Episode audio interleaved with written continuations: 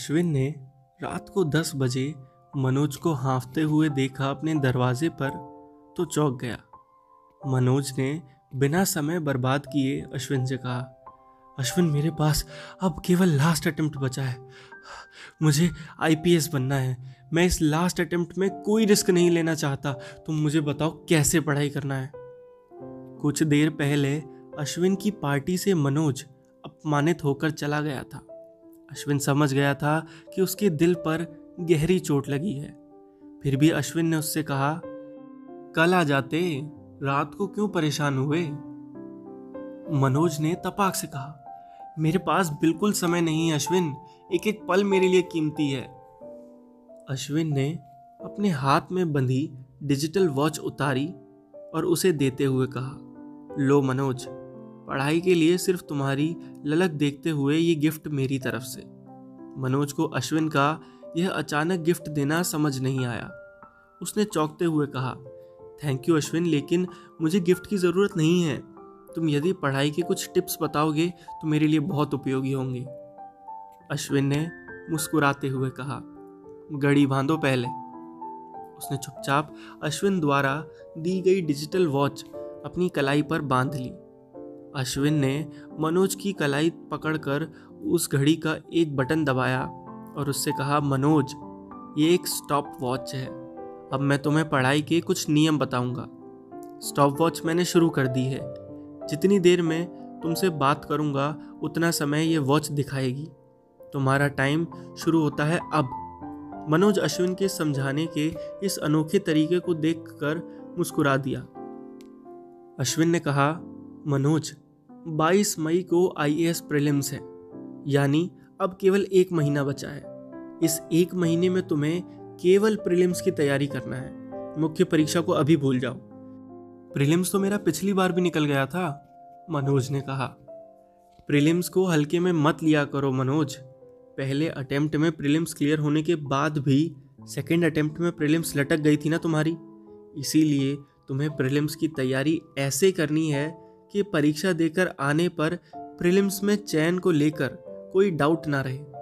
कुछ देर रुककर अश्विन ने आगे कहना जारी रखा, मनोज, तुम पुराने सालों के पेपर कई बार सॉल्व करो, क्योंकि प्रीलिम्स में पुराने सालों के पेपर में से ही प्रश्न सीधे सीधे आ जाते हैं, और हम वही प्रश्न गलत कराते हैं। प्रीलिम्स में केवल ऑब्जेक्टिव प्रश्न आते हैं। तो तुम्हें इस पूरे महीने प्रैक्टिस बुक से हज़ारों ऑब्जेक्टिव प्रश्न हल करना है। सिलेबस का कोई भी टॉपिक हल्के में नहीं लेना है। मनोज, अश्विन की दी जा रही टिप्स को नोट भी करता जा रहा था।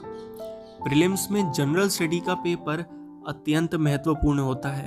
अश्विन ने जनरल स्टडी के बारे में मनोज को बताया। मनोज जनरल स्टडी में भी यही ट्रेंड रहेगा। हाँ आजकल परीक्षा में करंट अफेयर बहुत पूछा जाता है। इसीलिए प्रतियोगिता दर्पण से तुम हर महीने का करंट अफेयर तैयार करो। मनोज, अश्विन की बात सुनकर संतुष्ट हो गया। अश्विन ने मनोज की कलाई पकड़ी और स्टॉप वॉच बंद कर दी। फिर अश्विन ने कहा, मनोज, मेरी बात पूरी होने में बारह मिनट सोलह सेकंड लगे मनोज ने देखा कि घड़ी बारह मिनट सोलह सेकंड पर रुक गई थी। अश्विन को अभी शायद पढ़ाई के कुछ और टिप्स देने थे उसने मनोज से पूछा, तुम रोज कितने घंटे पढ़ते हो? मनोज ने ध्यान करते हुए कहा, दस घंटे। अश्विन ने हँसते हुए पूछा, कन्फर्म? मनोज चुप हो गया। उसने कभी अपने घंटे गिने नहीं थे। अश्विन ने कहा, अब तुम्हें एक एक मिनट का ध्यान रखना पड़ेगा। इसीलिए ये स्टॉप वॉच हमेशा अपनी कलाई पर बांधो। जब तुम पढ़ाई कर रहे हो तो स्टॉप वॉच चालू रखना। और जब तुम खाना खा रहे हो, कोई मिलने आ गया हो या किसी से बात कर रहे हो तो ये स्टॉप वॉच को रोक देना। एक डायरी में स्टॉप वॉच के हिसाब से पढ़े गए रोज़ के घंटे आपको रिकॉर्ड के लिए दर्ज कर रहे हैं। आप आठ घंटे पर पुअर दस घंटे पर गुड और बारह घंटे पर वेरी गुड खुद को दें। अब तुम्हें सेल्फ मोटिवेट होकर पढ़ाई करना है। मनोज ने इस तरह की पढ़ाई कभी नहीं की थी। इस तरह के घंटों का हिसाब तो कभी नहीं किया था। सामने किताब रहती थी और वह अपने रूम पार्टनर पांडे से बात करता रहता था और सोचता रहता था कि आज तो दस घंटे पढ़ लिए। मनोज अश्विन के कमरे से उत्साहित होकर अपने कमरे पर चला गया।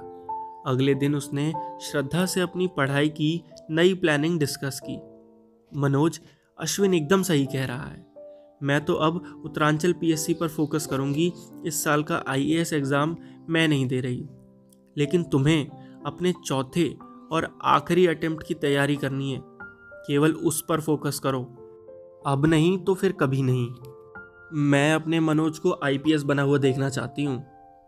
एक दिन पहले ही मनोज के प्यार को स्वीकार करने वाली श्रद्धा ने मनोज से कहा जनरल स्टडी के पेपर के लिए श्रद्धा ने करंट अफेयर, खेल, विदेशी डेलीगेशन, पुरस्कार, नई खोजें, दुर्घटनाएँ, सरकारी योजनाएँ, आर्थिक मुद्दे, राज्य व्यवस्था की गतिविधियाँ और आदि।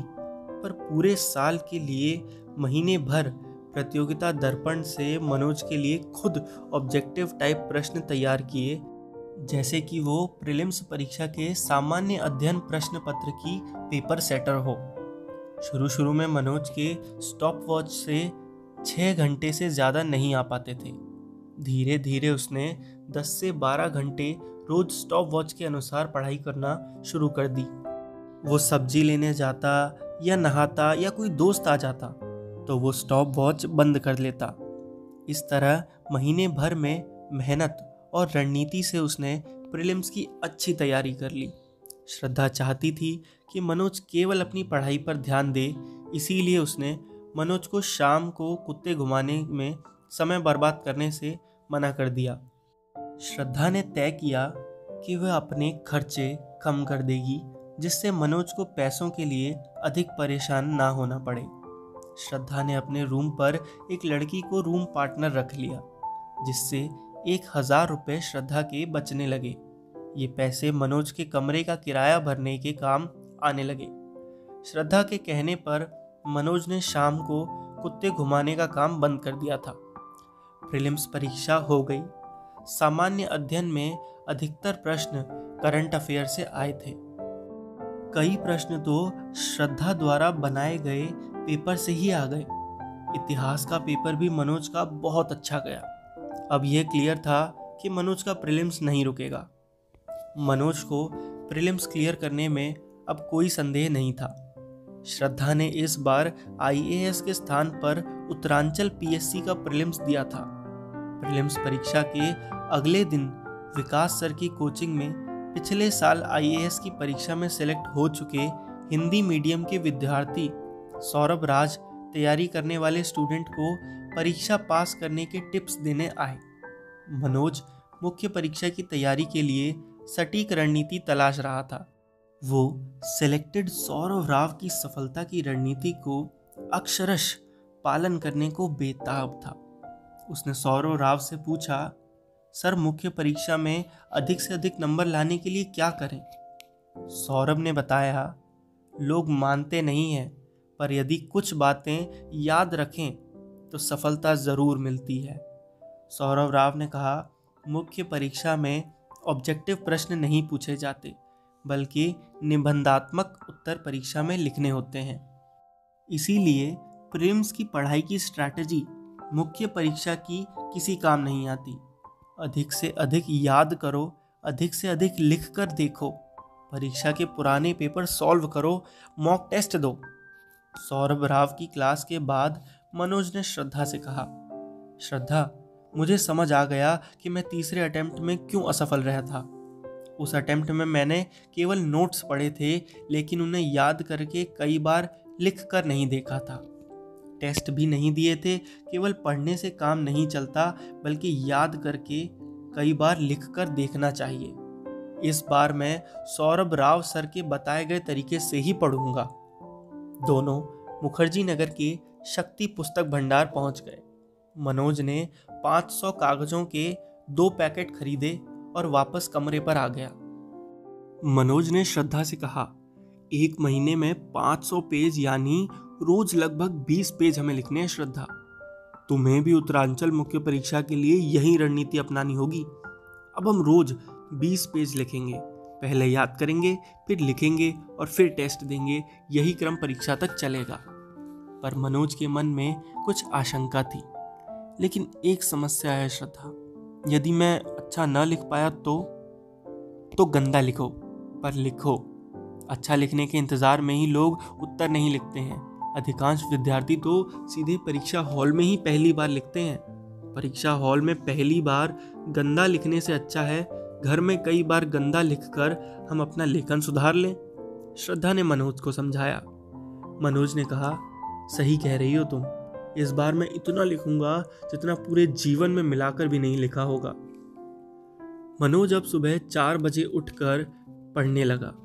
परीक्षा के पुराने पेपरों का अवलोकन करता और निश्चित टॉपिक के प्रश्न का उत्तर नोट्स और किताबों से याद करता। उसे जब वो टॉपिक याद हो जाता तो निश्चित समय सीमा में उसे लिख कर देख लेता।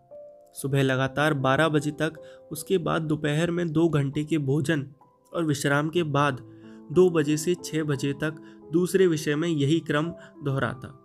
तीसरे अटेम्प्ट के विपरीत इस बार श्रद्धा सुबह से मनोज के कमरे पर नहीं आती थी, बल्कि दिन भर की पढ़ाई का लक्ष्य दे जाती। शाम को छः बजे श्रद्धा उसके कमरे पर आकर सामान्य अध्ययन के नोट्स को दोनों रात के 10-10 बजे तक लिखकर याद करते। पर मनोज के लिए सामान्य अध्ययन की समस्या अभी भी बनी हुई थी। उसे सामान्य अध्ययन की कोचिंग की ज़रूरत महसूस हो रही थी।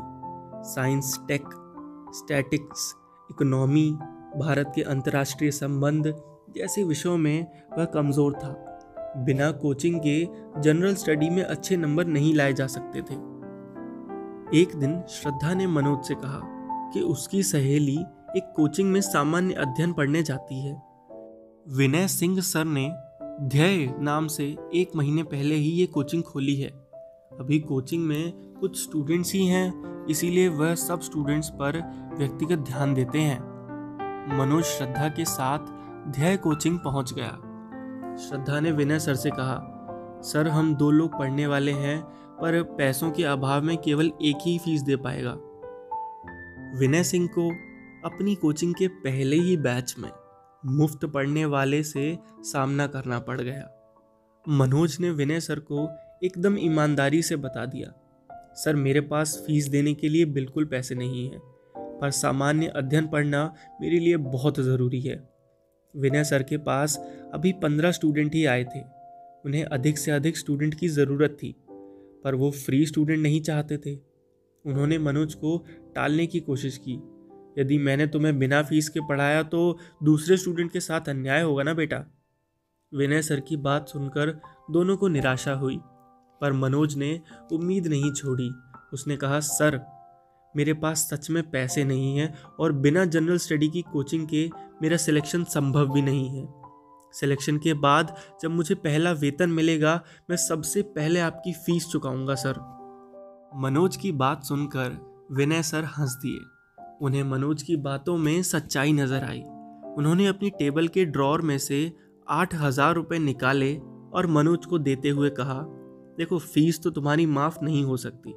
इसीलिए ये पैसे लो और काउंटर पर जाकर जमा कर दो। जब तुम्हारे पास पैसे आ जाएँ, तब वापस कर देना। पर अभी पैसे के अभाव में तुम पढ़ाई से वंचित नहीं रह सकते। पहली बार मिलने वाला कोई अनजान टीचर उसके लिए अपनी जेब से आठ हज़ार रुपये दे रहा था। मनोज का मन विनय सर के प्रति सम्मान से भर गया। विनय सर का पढ़ाने का तरीका भी एग्ज़ाम ओरिएंटेड था। वो पढ़ाने से ज़्यादा टेस्ट लेने में भरोसा रखते थे। उनकी कोचिंग में भी कोई टॉपिक पढ़ाया जाता और अगले ही दिन उस पढ़ाने से पहले उसका टेस्ट ज़रूर होता। ढाई महीने तक मनोज की पढ़ाई बहुत अच्छी चलती रही। उसने अपने लक्ष्य के अनुसार हिंदी इतिहास और सामान्य अध्ययन के सैकड़ों प्रश्नोत्तर लिख डाले। विकास सर, विनय सर, उसके लिखे हुए उत्तरों को चेक करते और गलती निकालने पर मनोज फिर से सुधार कर लिखने का अभ्यास करता। अगस्त की पाँच तारीख आ गई। अश्विन के कमरे पर उसके बर्थडे की पार्टी चल रही थी। गुप्ता और सचिन डांस कर रहे थे। मनोज की पढ़ाई अच्छी चलने के कारण आज वो भी अश्विन के बर्थडे पर आ गया था और डांस कर रहा था। उसके डांस के स्टेप बेहतरीन थे, पर पास बैठी हुई श्रद्धा उसके अनगढ़ डांस पर मोहित हुए जा रही थी। नवनीत और पांडे बैठकर पनीर बनाने के लिए प्याज और टमाटर काट रहे थे। तभी किसी ने सूचना दी कि प्रीलिम्स का रिज़ल्ट आ गया। पार्टी थम गई। डांसरों के थिरकते हुए पैर जड़ हो गए। पार्टी बाजों के दिलों की धड़कनें अचानक बढ़ गईं। मनोज धम से ज़मीन पर बैठ गया। प्रीलिम्स के अच्छे पेपर जाने के बावजूद अंतिम अटेम्प्ट की प्रीलिम्स के रिज़ल्ट के प्रति आशंकित करने वाले भय ने उसे घेर लिया। प्याज और टमाटर अधूरे कटे हुए छूट गए। पांडे, अश्विन, गुप्ता, नवनीत और मनोज रिज़ल्ट जानने के लिए तड़प उठे। सचिन ने यह फिल्म्स नहीं दिया था, इसीलिए वो केवल दर्शक बना रहा। सचिन सभी के रिज़ल्ट इंटरनेट पर देख आया। मनोज, अश्विन, नवनीत और पांडे का प्रिलिम्स क्लियर हो गया। गुप्ता का नहीं हुआ। वो दुख से भर गया। उसने अपने दुख को कंट्रोल करने के लिए सिगरेट का एक लंबा कश लगाया और धड़ाम से ज़मीन पर गिर गया। सब घबरा गए। अश्विन ने ज़मीन पर गिरे हुए गुप्ता को झकझोरा, उठो गुप्ता। सचिन ने घबराकर पानी का छिड़काव गुप्ता के मुँह पर किया। थोड़ी देर बाद उसे होश आ गया। निराश गुप्ता को समझ नहीं आ रहा था कि उसका प्रिलिम्स क्यों नहीं निकला। उसके चारों अटेम्प्ट खत्म हो गए थे। उसका एक भी बार प्रिलिम्स क्लियर नहीं हुआ था। वो अपने कमरे में गया और उसने कमरा अंदर से बंद कर लिया। गुप्ता की वेदना की गहराई को समझते हुए अश्विन ने उसके कमरे का दरवाज़ा खटखटाया। गुप्ता के इस तरह कमरा बंद करने से दूसरे भी लोग आशंकित हो गए। अश्विन ने आवाज़ लगाई, गुप्ता, नौटंकी मत करो, बाहर आ जाओ। अब प्याज, टमाटर कट गए हैं, पनीर कौन बनाएगा? गुप्ता अच्छा कुक भी था, इसीलिए आज की पार्टी में पनीर बनाने का दायित्व उसी के पास था। अश्विन को डर था कि अब पनीर कैसे बनेगा?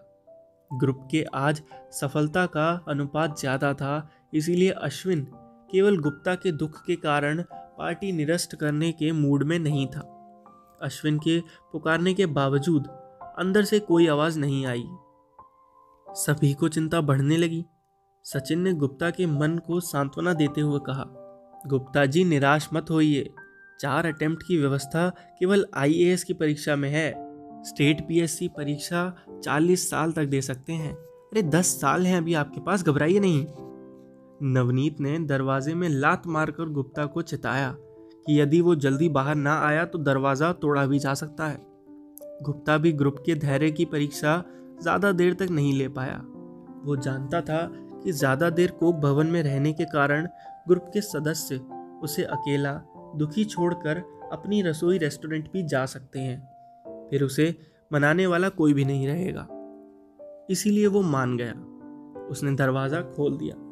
वापस आने पर उसके हाथ में छह स्टील के स्टार और दो आईपीएस के तमगे थे। वो अपनी पुलिस की वर्दी में से उन्हें निकाल लाया था।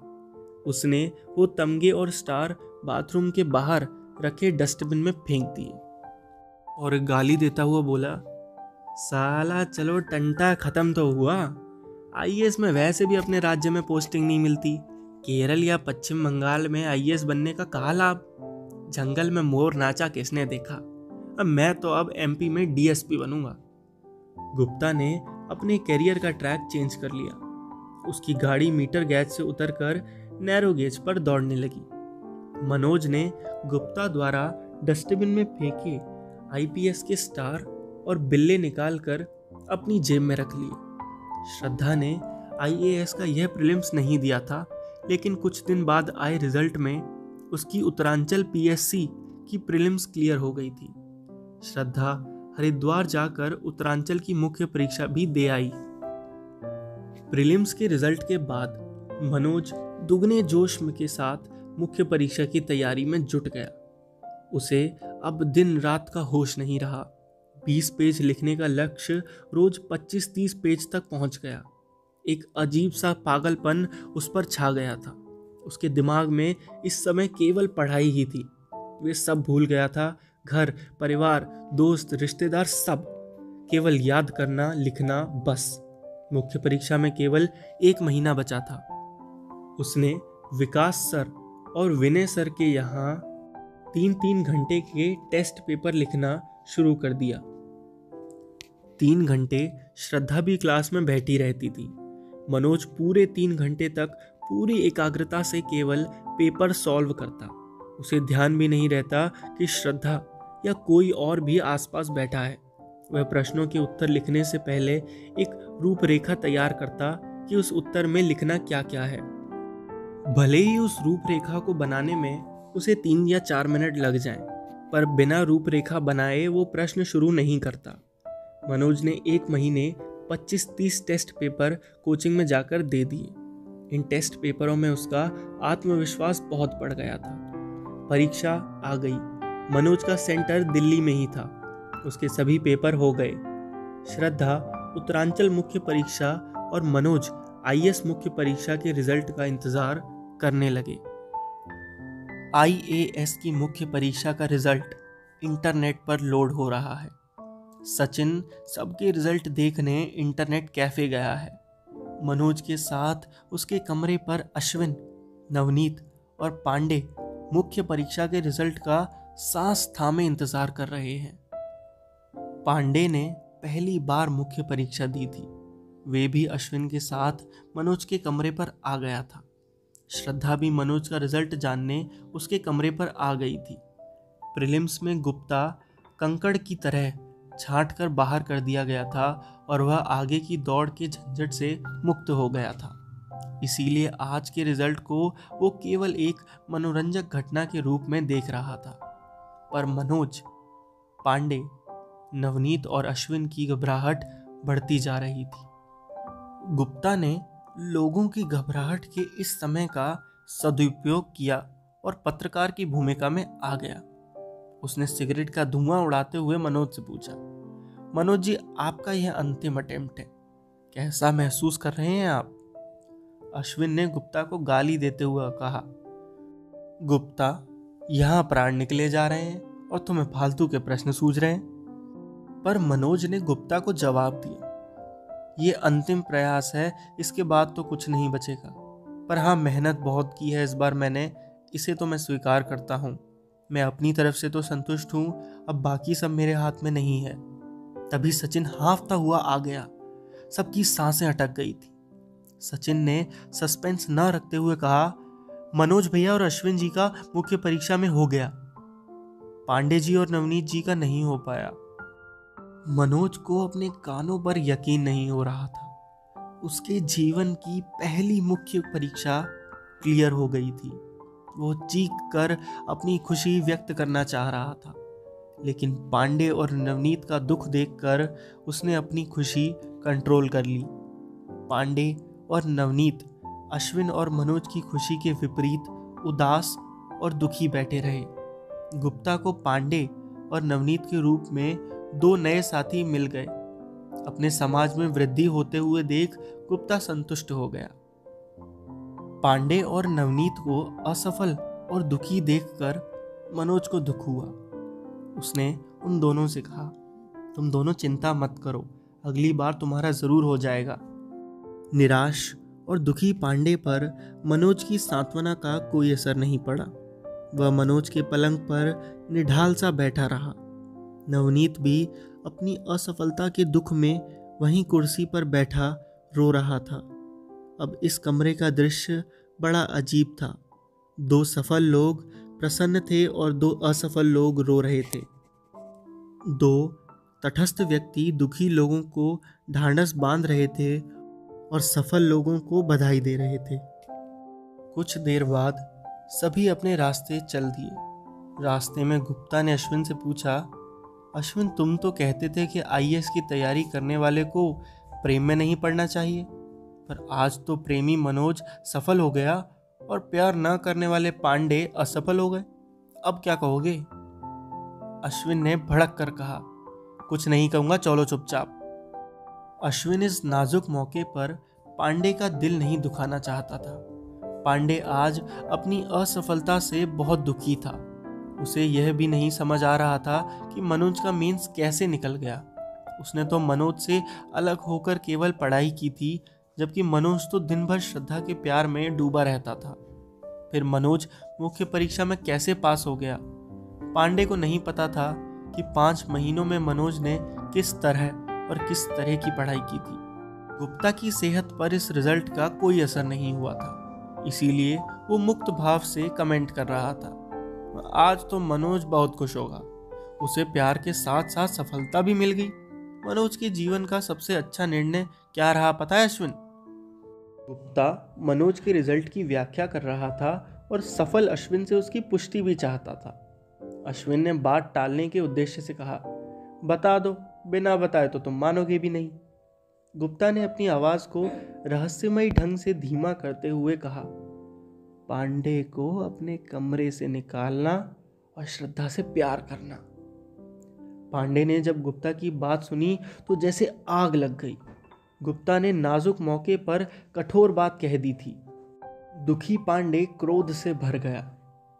गुप्ता मुझे मनोज ने नहीं निकाला, बल्कि मैं खुद उसे छोड़कर गांधी विहार आ गया था। और दूसरी बात, मनोज की सफलता अभी दूर है। फाइनल रिज़ल्ट नहीं है ये, इंटरव्यू अभी बाकी है। और तीसरी बात, ऐसे प्यार बहुत देखे हैं। श्रद्धा के घर वालों को जिस दिन पता चलेगा कि वो दिल्ली में प्यार कर रही है? उसे तुरंत दिल्ली से खींच कर ले जाएँगे और मनोज का प्यार धरा रह जाएगा। कौन बताएगा श्रद्धा के घर वालों को? गुप्ता ने पूछा। पांडे के मन में अब क्रोध, दुख, ईर्ष्या, निराशा, पराजय के भाव गुल मिलकर गड़मड़ हो रहे थे। अशांत और दुखी मन अब पांडे के कंट्रोल से बाहर हो रहा था। उसने कांपती और तेज आवाज़ में कहा, कोई तो बताएगा ही। कब तक छुपी रहती हैं ये बातें? बहुत प्यार कर लिया मनोज ने। पांडे के दिमाग में पता नहीं क्या प्लान चल रहा था। वो आज प्यार के साथ मनोज की सफलता को पचा नहीं पा रहा था। उसकी चाल अब तेज हो गई थी। तो दोस्तों, ये था twelfth fail by Anurag Pathak, Hindi audio book का पार्ट 27 कल फिर मिलूँगा आपसे एक नए एपिसोड में। तब तक के लिए हँसते रहिए और मुस्कुराते रहिए।